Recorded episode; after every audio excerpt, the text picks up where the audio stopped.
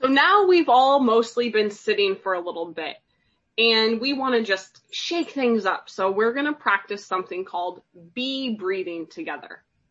Now it's safe. There's no bees involved in this. So if you have an allergy, you can still participate. This is called Bhramari Pranayama. Sit comfortably with your shoulders relaxed. You can close your eyes or leave them open as you wish. Follow along with what I'm saying. We're going to inhale deeply through both nostrils. And when we exhale, we're going to make the sound of the letter mm. You can do it out loud, or if you don't want to make a sound, you can do it as an internal vibration. That will also calm your body. You'll sustain the mm sound until you need to inhale again and then repeat. I'll practice one round and you can follow along as we go through three or four rounds together. So inhale through both of your nostrils and as you exhale, make the sound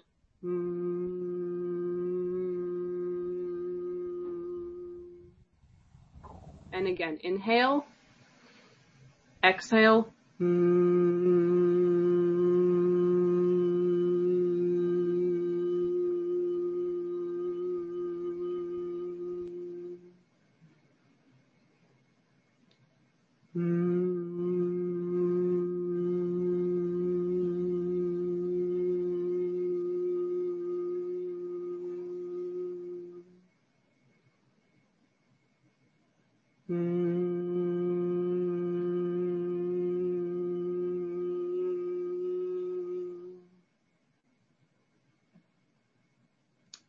Breathing and vibrations can be used to calm our bodies and awaken our senses at any time that you need them.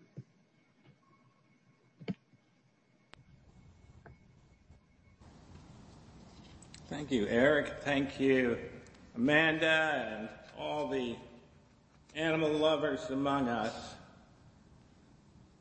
for making this uh, such a lovely day. People have always lived in the company of animals.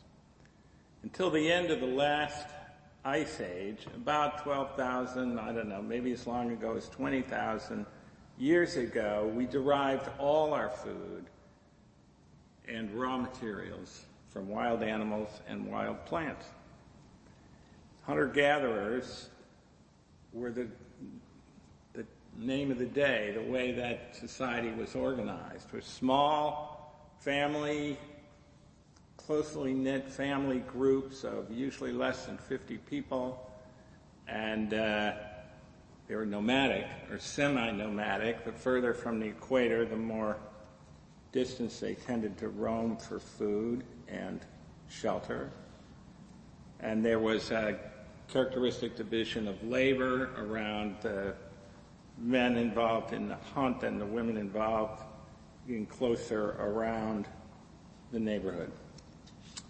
Now this lasted for over 100,000 years. It's a long time. And uh, the, the people may have hunted the animals, uh, but they lived in relationship to them. They thought of them as equals. Another nation. And as it said, it went on for 100,000 years, and it's still going in some remote corners of the world. Archaeological evidence suggests that modern dogs derived from gray wolves in either Europe or the high Arctic or now the consensus seems to be Southeast Asia. But by 12,000 years ago, so 10,000 BCE, there were dogs uh, were part of human life everywhere around the globe. Um, that was the first, 12,000 years ago for sure. Other animal domestication followed. 9,000 years ago, goats and sheep, cattle and pigs, followed by horses, asses, camels, water buffalo, domestic fowl.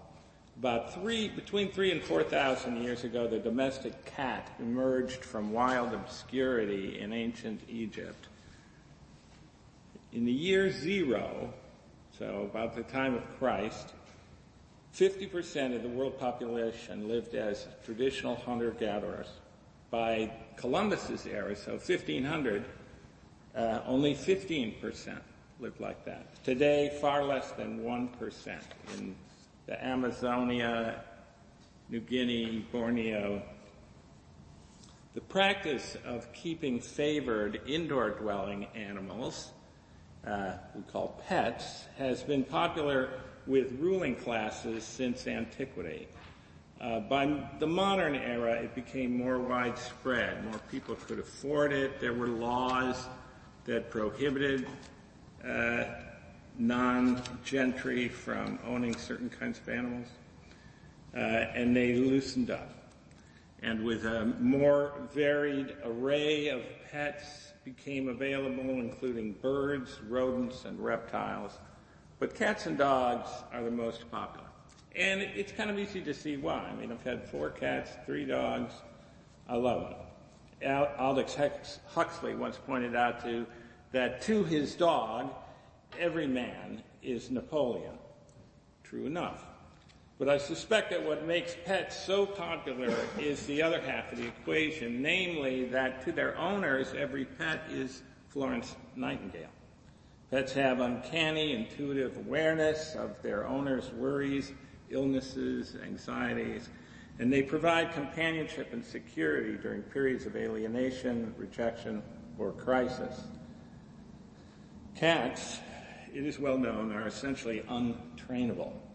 They train us instead.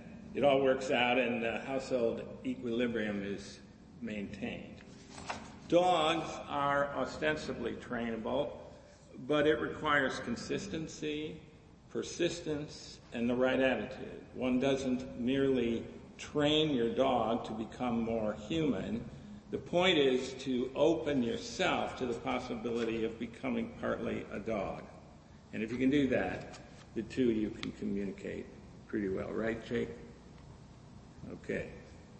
If you're a parent and your t- child is begging you for a pet, uh, and you can somehow work it out uh, economically and with your landlord, my pastoral advice is to go for it.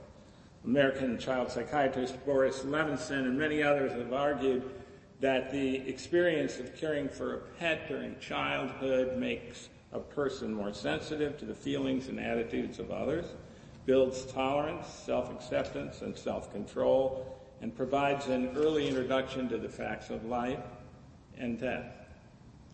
Studies at the universities of Pennsylvania and Maryland have shown that children in strange and scary situations are relaxed and reassured in the presence of animals.